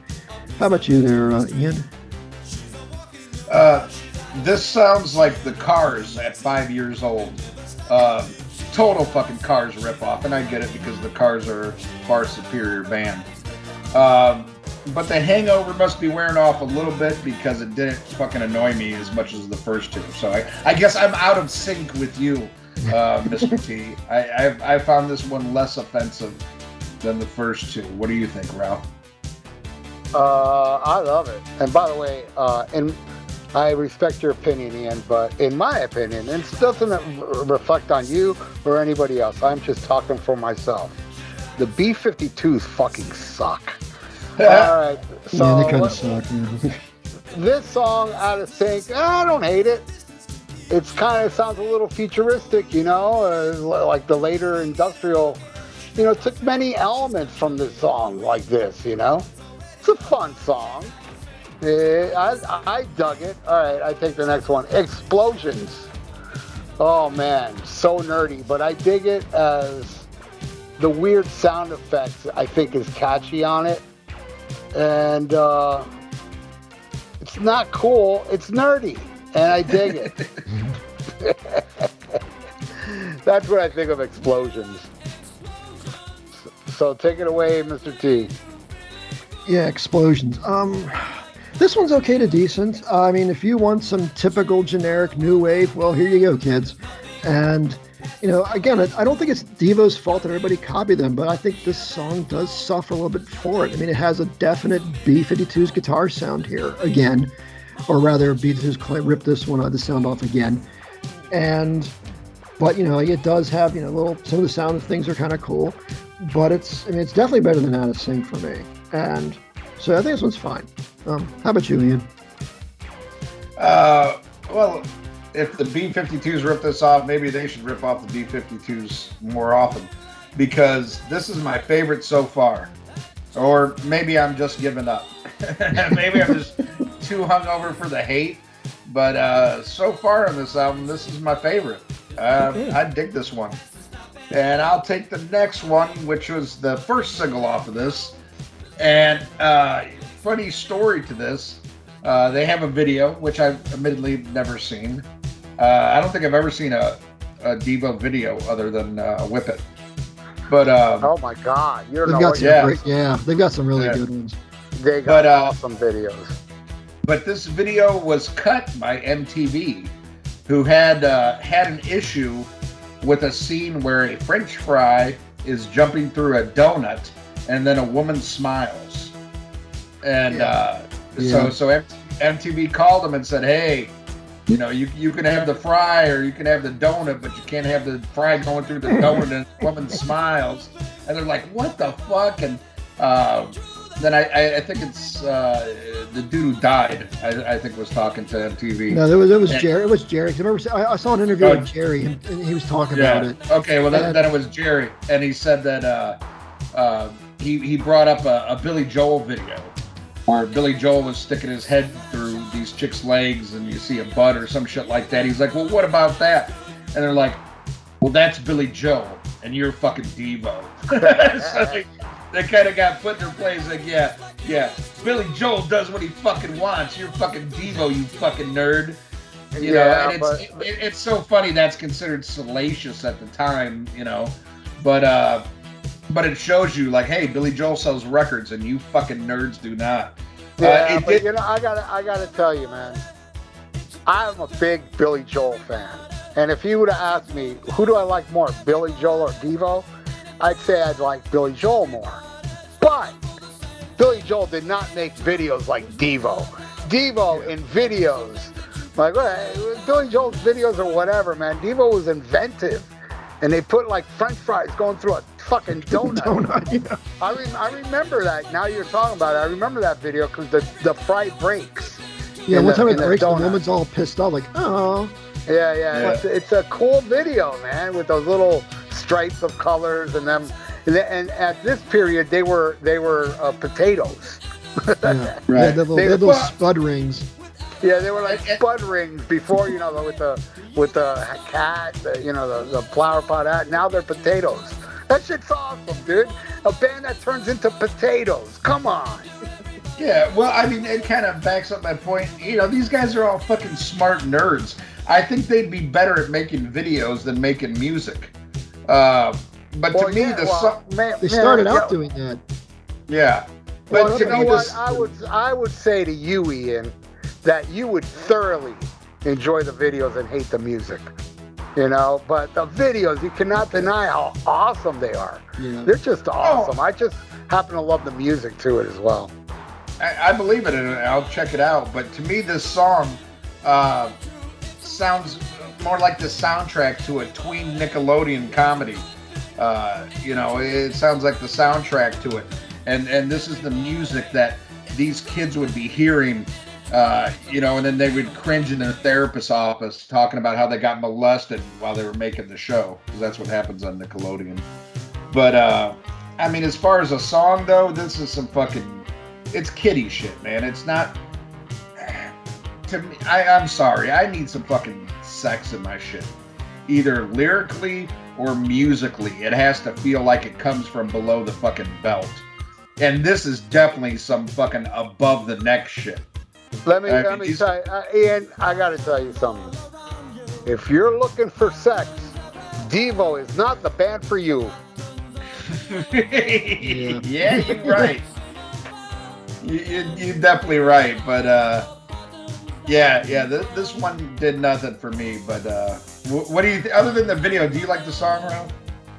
Uh, what song are we talking about? Patterns. That that's good. Yeah, I, I liked it. I mean, it's, you know, it's not I'd go crazy about, but I, it's you know, it's got a hook. It's catchy. You know, uh, it's got that. I don't know what a vagina feels like music to it. You know, it, it rules. And I think that I don't know what a vagina feels like music rules. Yeah, hey, I may know what it feels like, but it takes me back to that simpler age before chicks destroyed my life, and I didn't know what a vagina feels like. and I listen and I listen to the song, and it takes me back to my virginity days. So yeah, big thumbs up to this one. Patterns, I dug it. Uh, Mr. T. That would, be that's good. Yeah, I, I really do dig this one too. That's good. It's it's you know it has yeah it does have a you know a typical-ish new wave sound, but it really works here. And you know a catchy tune about greed. And you know I remember like about that video. And you about the video controversy. I remember watching an interview where Jerry Casale was doing talking about that like many years later. And he's and he's like, yeah, they talked about it. And I'm thinking, I don't remember because I remember watching, you know, MTV back in '82. They were playing the video uncut, and it had you know the don, you know, Fry going through the donut, woman looking all happy, Fry going through the donut, breaking, woman looking all, oh, and. But I guess he did mention, well, it was towards the end, the song was going down, so why did I even bother fighting it anyway? So I guess it would have been later when no one gave a shit about the song anymore, because it was just, it wasn't, it was, any chance it had to sniff the charts was even gone at that point. Um, my only complaint is not even complaint about the song. I think the song should have been the album closer, not the closer for side one. Um, I think it would have gone well with Time Out for Fun have those two like bookend each other for this whole album. But I do really dig this. And with Well, that, I agree with you there. If this if this album was over at this song, I'd be happy. no, but you got like what six more to go, my man. so, um, so we're gonna we're, let's flip this over and let's get to the first song off second side. And that's Patterns. Um, another one I really do dig. Um, this is another song where like you know now you hear like you know the Go Go's were copying the guitar sound off of this one too. Like, and so, but you know I can't again I can't fault Devo for everyone else copying their shit. Um, I do like the keyboard work towards the end of this one. I think this is a fun little tune. I really do dig this one. How about you, Ian? Yeah, I see a pattern here. All right, uh, lack o pussy. Um, I will say at least this one's different, and you can kind of almost smell a guitar. You know, there's a little bit of guitar on this, and this Yeah. is something uh, I was reading says this did turn off some older fans who were used to a little bit more guitar in their sound. But the band said that it was always their mission to, as they went on, to get further and further away from traditional instruments and just to be, uh, you, you know, this computer band. Uh, so I guess uh, mission achieved. Um but but not a horrible song. I do appreciate the difference it brings when so much of this shit sounds alike to me. What do you think, Ralph? Yeah, that's exactly how I feel about this song. Is that it has all the elements of all the songs you hear before it, but it makes it into its own song, and it's grooving, man. I dig it. Not bad. You see, this is an album like in uh, overall, this is an album I would love to like just put on my turntable once in a blue and turn it up. You know, it's like something that I would like to revisit here and there. You know, not a regular thing, but you know, just to, you know, change the, the flow of the music that I always listen to. I, I, I would I would put this album on more. Uh, I do dig it, though. I gotta say, I am a bigger fan of uh, the first album and uh, New Tradition. I like more as well. New Traditional, what was it called? New Tradition, right? I think new traditionalists. Yeah, New Traditionalist. I like more those two albums. But I dig this album, man. It's fun. This song's fun, and that's what I feel about that song. Patterns. Yeah. All right. What, We'll what's take the next? next Do I, what is it? Big Big mess. big mess. Oh, big mess. Uh, uh, no ballads here, huh? You know, but then again, you know, how you gonna write any ballads if you've never been laid, right? Uh, it's it, it, it's a cool upbeat song. You know, I hear elements of past songs again, but you know, they make it kind of interesting on this tune. I give it a thumbs up. It's all right. It doesn't offend me it's okay. It comes and goes. You know, it doesn't linger and slap me around like a Cure song. So, you know, it's all right. I dig it. Take it, Ian. Uh, yeah, this is a big mess of a fucking song. Uh, there should be a law that Devo could only make EPs. I give this uh, a, a one keel fest. Out of, Oh. out of five keel fest, yeah, this only gets a one. I don't know, but I don't know what our rating for keel fest should be. Should a five be worse than a one? I, would- I don't you know. would think a five would be worse than a one because that's like Okay, well then, then I give this. Can you I, be I- more keel fest than five keel? Yeah. Okay, then I give this a five keel fest. Oh. this song sucks. Oh, Well, actually, actually, no. I take that back. I take that back because there's something way more offensive coming up. So I will give this a four keel fest. Yeah, this song sucks. I think I know which one is the more offensive one. Um, so yeah, uh, big mess. Um, this is one of two songs that Weird Al took something from when he wrote "Dare to Be Stupid." Um, Oh, you- yeah, it has that. Yeah, it has that, that Right. opening that opening keyboard stuff in here. Yeah.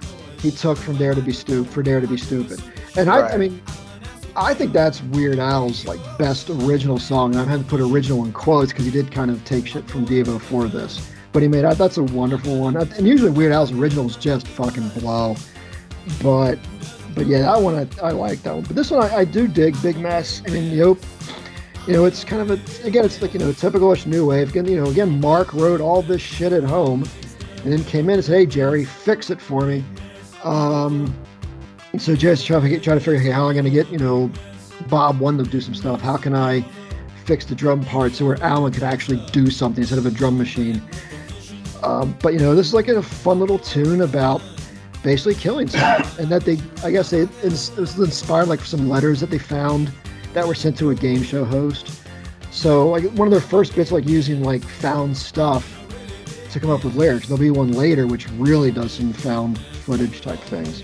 But yeah, that's Big Mess. I dig that one. Next one is uh, Speed Racer. Um, I really, really do like this one. This is a fun little absurdist song. It's just, it's kind of stupid. It's kind of simple, but for me, it works. Um, and I could see where, you know, a lot of folks wouldn't really care much for this. And, you know, I could see where this being like a tipping point where folks are like, well, fuck New Wave. What else is out there? Because I'm tired of hearing shit like this. Because I get that if folks don't like this one. But me, I really do. And, you know, just goofy little simple lyrics. And I have seen, now, obviously, in the, um, here in the album version, the Barbie doll says, I've got some brains and I like sex. But in like live versions, when they did read at the same time, she, she, would say, lots of brains and I like to fuck. So they, at least I guess they, well, they might as well clean it up before. This is all, this is way before PMRC was a thing. But they weren't going to bother to put like, drop f bombs on their on their on their kind of nerdy album. Um, but yeah, I, I do I do dig this one. It's, it's a fun little absurdist tune. How about you, Ralph? What song are we talking about? Speed Racer. Speed Racer. Oh, my, oh, this is the worst song on here. This is terrible. It fucking sucks. It's like there was no thought put into it. It's just a bunch of I don't know noises and uh, I don't know what what I hear singing on the song makes no sense and it, it doesn't doesn't sound like they put any effort. It's like oh fuck, let's just let's just press record and do whatever. You know, it's it's terrible. Worst song on it. Maybe the worst yeah, I would say, yeah, as of now, the worst Devo song I ever heard in my life. Speed Racer blows. So that's what I could see. I could see why folks would not like it. I, mean, I could see it. I could see, I could see why. Yeah. It's terrible. I, I, do. I do dig it though. Uh, all right. Well, I will say sometimes the planets align, and Ralph and I are on the exact same fucking page. This is the five kill fest. Yeah, this is a five kill fest worst song by far. I knew it. Based on the absolute worst cartoon in the history of cartoons, Speed Racer. Uh, fuck this. This. Sh- I, I don't know. You know, you look at Speed Racer and it's got you know Jap written all over it, but I gotta think it was written by the French because it's so fucking horrible. and and and so is this fucking song. Uh, this to me is proof that Mr. T hates us. I mean, if you look at the past records this man has picked, he absolutely hates us. I think this is based off the uh, the, the jealousy of the failure of Cribs and Ironcast. You know, well, I, was, I had no strong. part of Cribs. I had no part. Oh, oh, I'm sorry. It's so shitty. I thought you were part of it. Oh, um, thank you. but, uh, oh my God. What did we do to you? Show us on the down, Mr. T, that, that you would make us talk about hey, this shit. Hey, I, I, I thought Ian, Ian, Ian, let me ask you a question. Yes, sir. Do you think all, all the stuff Mr. T is making us uh, review, do you believe, as I believe, that it's heavy Nazi behavior? What? Yeah. Nazi behavior? Yeah. yeah. yeah. yes, it, it's kind of like the way they try to infiltrate, you know, from a ground level. You know, it, he's trying to turn the audience against us. Uh, yeah, I did, you know, I did, I did not have you guys review pornography. Come on. And, and, and he's, he's much smarter than our former co-host in trying, you know, because he doesn't sit there and write like tons of bad reviews, you know, under you know different pen names. No, he gets in at a ground level and picks an album that everybody be like, oh fuck this show, fuck this show. You know, I thought it was Rock and Metal Combat podcast, and they coming at me with this Devo shit.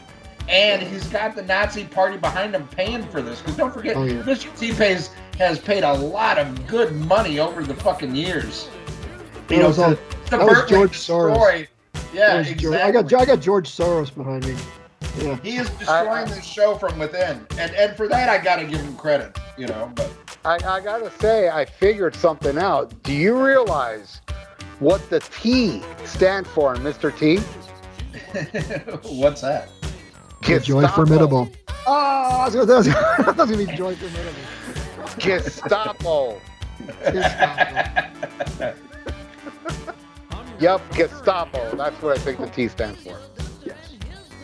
I, I believe it. I give him an, an A for execution and an F for albums picked. Hey, I, I, I brought up Fear, the record. So I, Yeah. Okay. Okay, that was a good one. That was a good one. That's first- that's to make it look not obvious. And, and the first Devo album. Hey, I gotta tell you, man, I'm loving this Devo. Even you know, I don't. Uh, yeah, Speed Racer sucked, but you know, Yeah. but you know, I'm I, digging I, it. oh, I could see why everyone thought it would. I, that's why I, I thought it was Ian's Five Keel Fest, and I was fucking right on. Ah, see, yeah, that you're a smart, you're a smart man, Mister T. I can take that away from. That's why you're a fucking lawyer.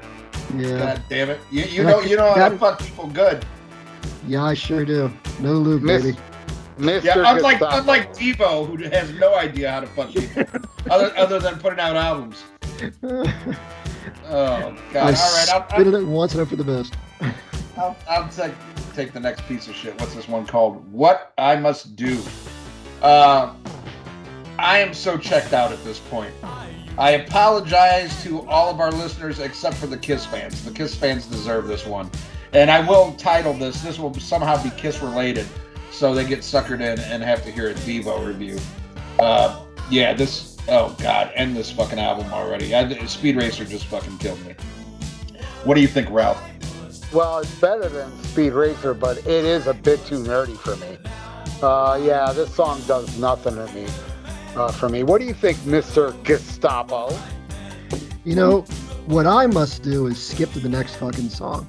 Um, this is, yeah, this just, this does nothing. It just kind of washes over me too. It's, I mean, the pre-chorus is fine, but it's just, it's just filler. It seems, and not even good one at that. It's, I mean, it. Yeah, actually, maybe this might be the worst song uh, instead of Out of Sync. I mean, they're No, both Speed Racer. down there. I, I remember, yeah, I, I think, I, I, yeah, okay. You, you, I I actually like Speed Racer, but yeah, you guys don't. But at any rate, let's get the next one. I Desire. Um, now, I I do love this one. This is just, this is like different than the other songs. And I guess that's that's refreshing. And what I really love about this is that they took like a poem or manifesto, whatever, from John Hinckley Jr. and used that as the lyrics. And that gives us like a nice Frank Booth, I drink to your fuck type of feel to it. And if you think about like this is an 82 and Hinckley shot Reagan when 81 Yeah. so it was pretty quickly after it was almost like I, I, put it like up I would I almost I put it up there with like this there was this band um in like a few months after the Challenger explosion there was this punk band I forgot their name Joy al- of Formidable. Yes. The album was called Yes. The album was called Teachers in Space. And the album the album cover photo was the Challenger explosion. I know. It's like, damn, that is that's that's fucked up. and but I really thought like just these and these guys got some shit for you know using lyrics from John Hinckley John Hinckley Jr. I mean, they got some. They didn't get a whole lot because I mean, no one was buying this fucking album. But but yeah, I do really like this one. I think it's different than the other ones on here, and that's actually refreshing. Unfortunately, we have to be ten songs in, we get to something that actually sounds different. How about you there, Ralph? Uh, what song? I Desire. Yeah. I appreciate them doing a different vibe to the song. There is a, it does sound different, but uh, it falls flat for me though. It's not something I like, but I do appreciate the trying to do something different. That's about all I can say about that one. Ian. Uh, well, much like uh, John Hinckley Jr., uh, th- they missed the mark. You know, they they try here but can't fucking deliver the kill shot. This one does nothing for me. I, I do, you know, there is something a little punk rock about, it, you know, including Hinckley's note in there, but it's I don't know. With, with a better song, it could have been delivered a lot better. You know, I don't know, because it, it's something that could be they miss an opportunity to be really serious here and, and talk about you know mental illness and and musically have a song that I think is cohesive with that. But it's the same fucking you know, bing bang boing boing, you know, video game fucking music. Uh, so to me, it loses the mark of, of what potentially could have been, uh, you know, a very disturbing song about mental illness, and instead it's just a, a, a shit song. I think I think it would have been better if they named the song uh, Jim Brady the Vegetable. and they should have called it Jodie Foster won't return my calls. yeah, yeah, Uh, But uh, I'll, I'll take the last one here, and that is Deep Sleep. And that's exactly what this song puts me into a deep fucking sleep. Fuck you, Mr. T. What did I ever do to you? uh, that, that's what I think of this song, but thank God the album's over. Uh, Ralph, what do you think of Deep Sleep? Oh, I think this one's great. I think it's a catchy song, and uh, this should have been a single, man. I think the song's awesome. I think they ended with a good song. I dig it. I dig Deep Sleep, and I like how it's kind of like you think it's an instrumental because the vocals take a while to come in. And while you know you're waiting for the vocals, I mean it's some catchy shit. I'm digging it, man. I like Di- Big Deep Sleep, one of the better tunes on here, I think. Yeah, for Deep Sleep, I'm I'm with you there, Ralph. I really do dig this one. I mean, it is a little bit of a rework of Peekaboo, but again, like I mentioned before, Mark just wrote all this shit and by himself, and then came in to Jerry, hey Jerry, fix my shit. So Love is going to sound, you know, repetitive and derivative at spots, or at least maybe. And this is the second song where Weird Al took something from do Dare to Be Stupid. That'd be a little keyboard Raintner, Raintner, Raintner, Raintner part in it. And but yeah, no, oh no, I do dig this. I do think, however, that it does do one thing wrong, and that is like you know, um, Ian's mentioned this before, and I have to agree with this. Like you know, when an album closer, that that song should either a um, make it like you want to re reflip the album over and listen again, or B get another song, get another album by this band and listen to that. And this really doesn't do that for me. Um, that's good. Might have been a little better one to do it for, but I, other than all, I just, I mean, I do dig the song. I just don't, I don't like its placement is all. So yeah, and that's that closes out my second favorite Devo album. Right on. All right. Well, this album was released October 21st, 1982 produced by the very overrated, in my opinion, Roy Thomas Baker. And uh, yeah, this was kind of the last uh, hurrah for them. Even though uh, you know, I, I, loved what they did next, the soundtrack to, uh, or the theme song, I should say, to Doctor Detroit. But this is the last one where you really saw Devo, uh, you know, on the charts or on MTV. Uh, and I still don't get how there's two Devo episodes on this podcast and uh, God, what the hell is going on there? Are uh, you, Ralph? Yeah, probably. I'm getting ice. Okay. Okay, carry on. okay. Uh, I, I still can't figure out how in the fuck we've done two Devo albums and haven't talked about the best one, Freedom of Choice. Uh, we already talked opinion, about by far. Oh, I thought the first one was the best one. But... yeah, you're wrong. Again. Uh, but there, there you go. This is uh, our. Uh, oh no, it's Devo, which is funny. Mark Mothers, uh, Burl or Marl, however the fuck you say his name, he said they called it that because that's how people reacted when they put out another album. Like, oh no, another Devo. Um, so yeah, and, and I, I, guess he's right. I again, I don't hate this band, but this was not the album for me to listen to today, and uh, does not make me want to go back anytime soon and listen to more Devo even though I, I know I will. I'll never get tired of freedom of choice. But uh, there you go. Well, now it's time to go into pick of the week. And Mr. T, since you are our special guest, and this is your final assault uh, on this podcast, what is your? Oh, so is it yeah. the Joy Formidable? No. Um, now, generally, lately, what I've been doing, I like I like to choose an album that came out the same year as when we've already reviewed. But I've already done one for 82 before when we did Fear the Record, and I picked um, Angry Samoans back from Samoa. So this one I'm going to go to like a different band. Um, this is from 1980, another band that was called quote unquote New Wave. but I would say they were more power pop along the lines of, um, say, obviously not as good as Cheap Trick or the Cars. They, they, to me, they have more in common with them than they did with, say, Devo or Haircut 100 or Bow Wow Wow or any of that type of stuff. And also chose, I want to give this band a little bit of love because I think it's one thing when you're an artist who writes, who only writes one hit song. It's another thing when you're a band who writes a hit song, but it's not a hit for you, it's a hit for someone else, and they cover it a few years later. And that would lead us to um, the Brains. Falco. Yeah, Falco, yes. That would lead us to the Brains 1980 re- self titled release, The Brains.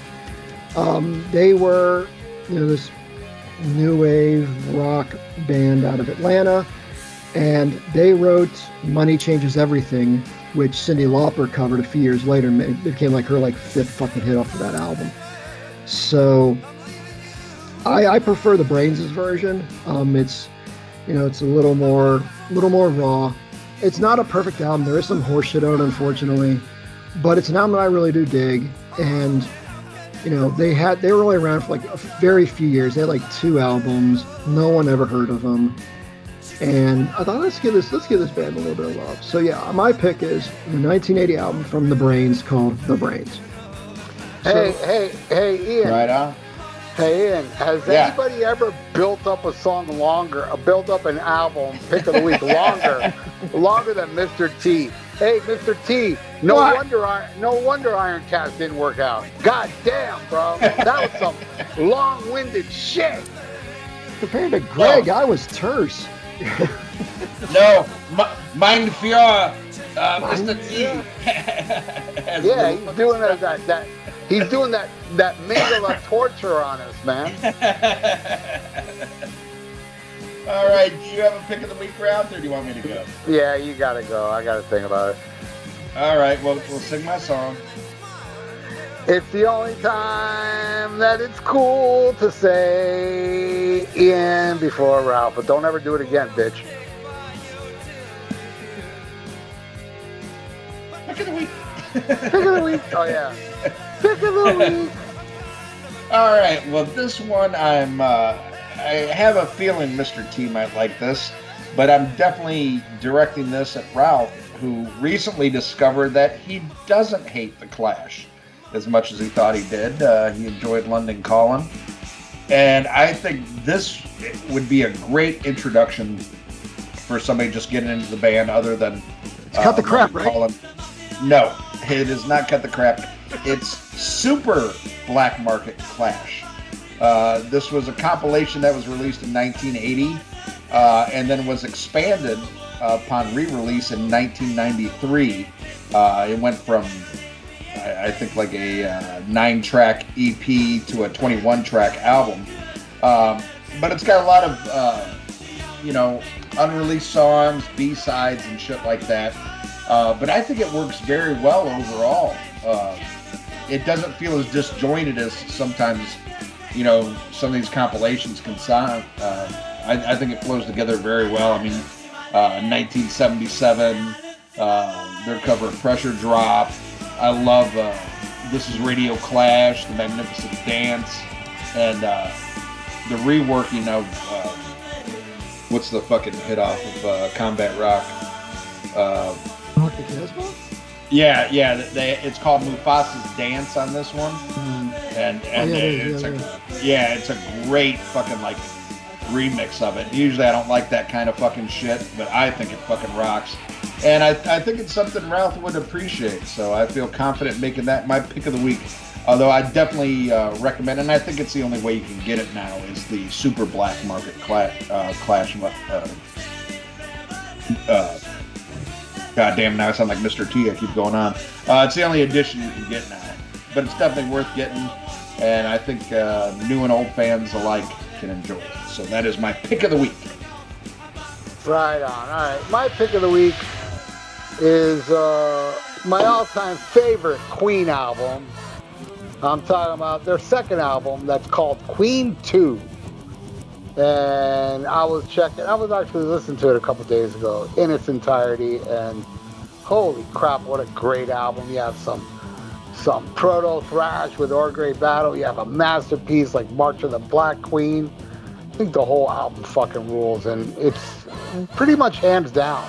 I went a little while thinking, nah, the best Queen album is News of the World. Then, but then, yeah, then Queen 2 is like, nah, dude, this is to me the pinnacle of early raw Queen. Because the first album was like maybe their most metal album, where this one takes elements of all crazy stuff Queen did in the future too, and you know threw it in a blender, and it's this really killer 70s rock album. But it takes, it, you know, it, Queen was very inventive, so they did a lot of shit before a lot of people did, and it's it's on this album as well. Queen 2 is my pick of the week.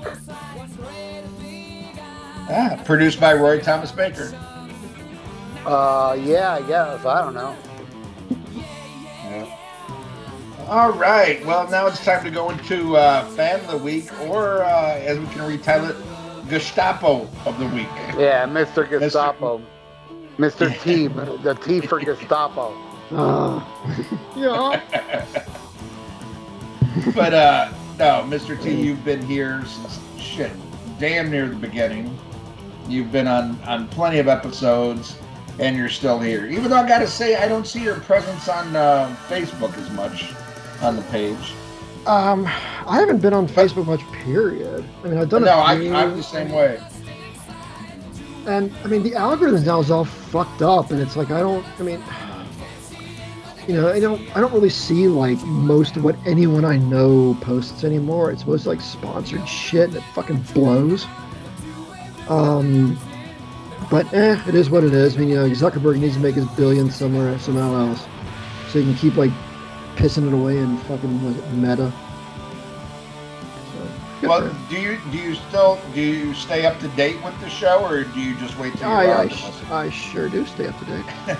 well, that that is fucking great, and we appreciate you. And definitely, I mean, every time we've done, you know, our fundraisers and stuff, you're always there and you know in most cases giving much more money than anybody else. So i mean that alone uh, shows your dedication to destroying this show and yes. we appreciate it. I I'm, I'm glad you know i'm glad you like the effort. So yes, yes. I, well all I, I definitely I, appreciate all I, all I got to say is that mr t knows what's up because he was the one on that episode saying i don't believe ralph said that shit while drunk ass Ian was like, I don't know, man. Fuck him.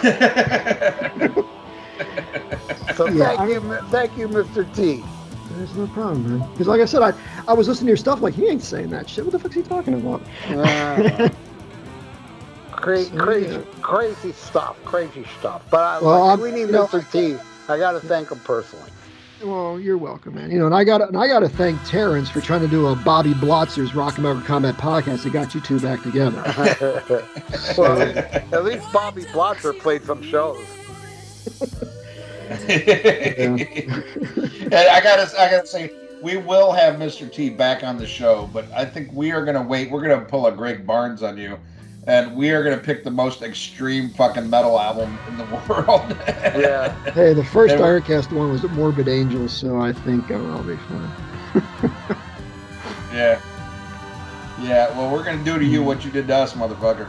I'm just oh, telling. Oh, come on, hysteria. This is this wasn't as bad as hysteria. Come on. Hey, I, hey, I yeah, but I hysteria, hysteria had comedy gold written all over it. That that's, that's now true. that it's so bad it's good.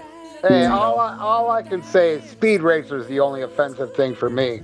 So I dug the album, dude. It's not, you know, something I'd go back to a lot, but I will go back to. You know, I really dug listening to today, even with its flaws. You know, I I'm not pissed at you. But like I, I said, but, you can't go wrong with the first five Devo albums. No, no, I gotta say, I, am not mad at you, but I still have some resentment over that Hysteria episode. Not gonna lie. well, did I see a video that you said you liked it? Yeah, it was an April Fool's yeah, Day I joke. Know. I know. yeah, I made I made a I made a video saying that Hysteria is the greatest album ever made, and I said about seven times on that episode that Hysteria saved the world. I'm surprised you have a copy of Hysteria on vinyl. Well, it's because it came in that box set. So. Oh, okay, fair enough. If you enjoyed this episode, you Devo fuckless nerds, come back next week when once again a fan tries to ruin this fucking show as we complete our fan episodes next week on the Rock and Metal Combat Podcast.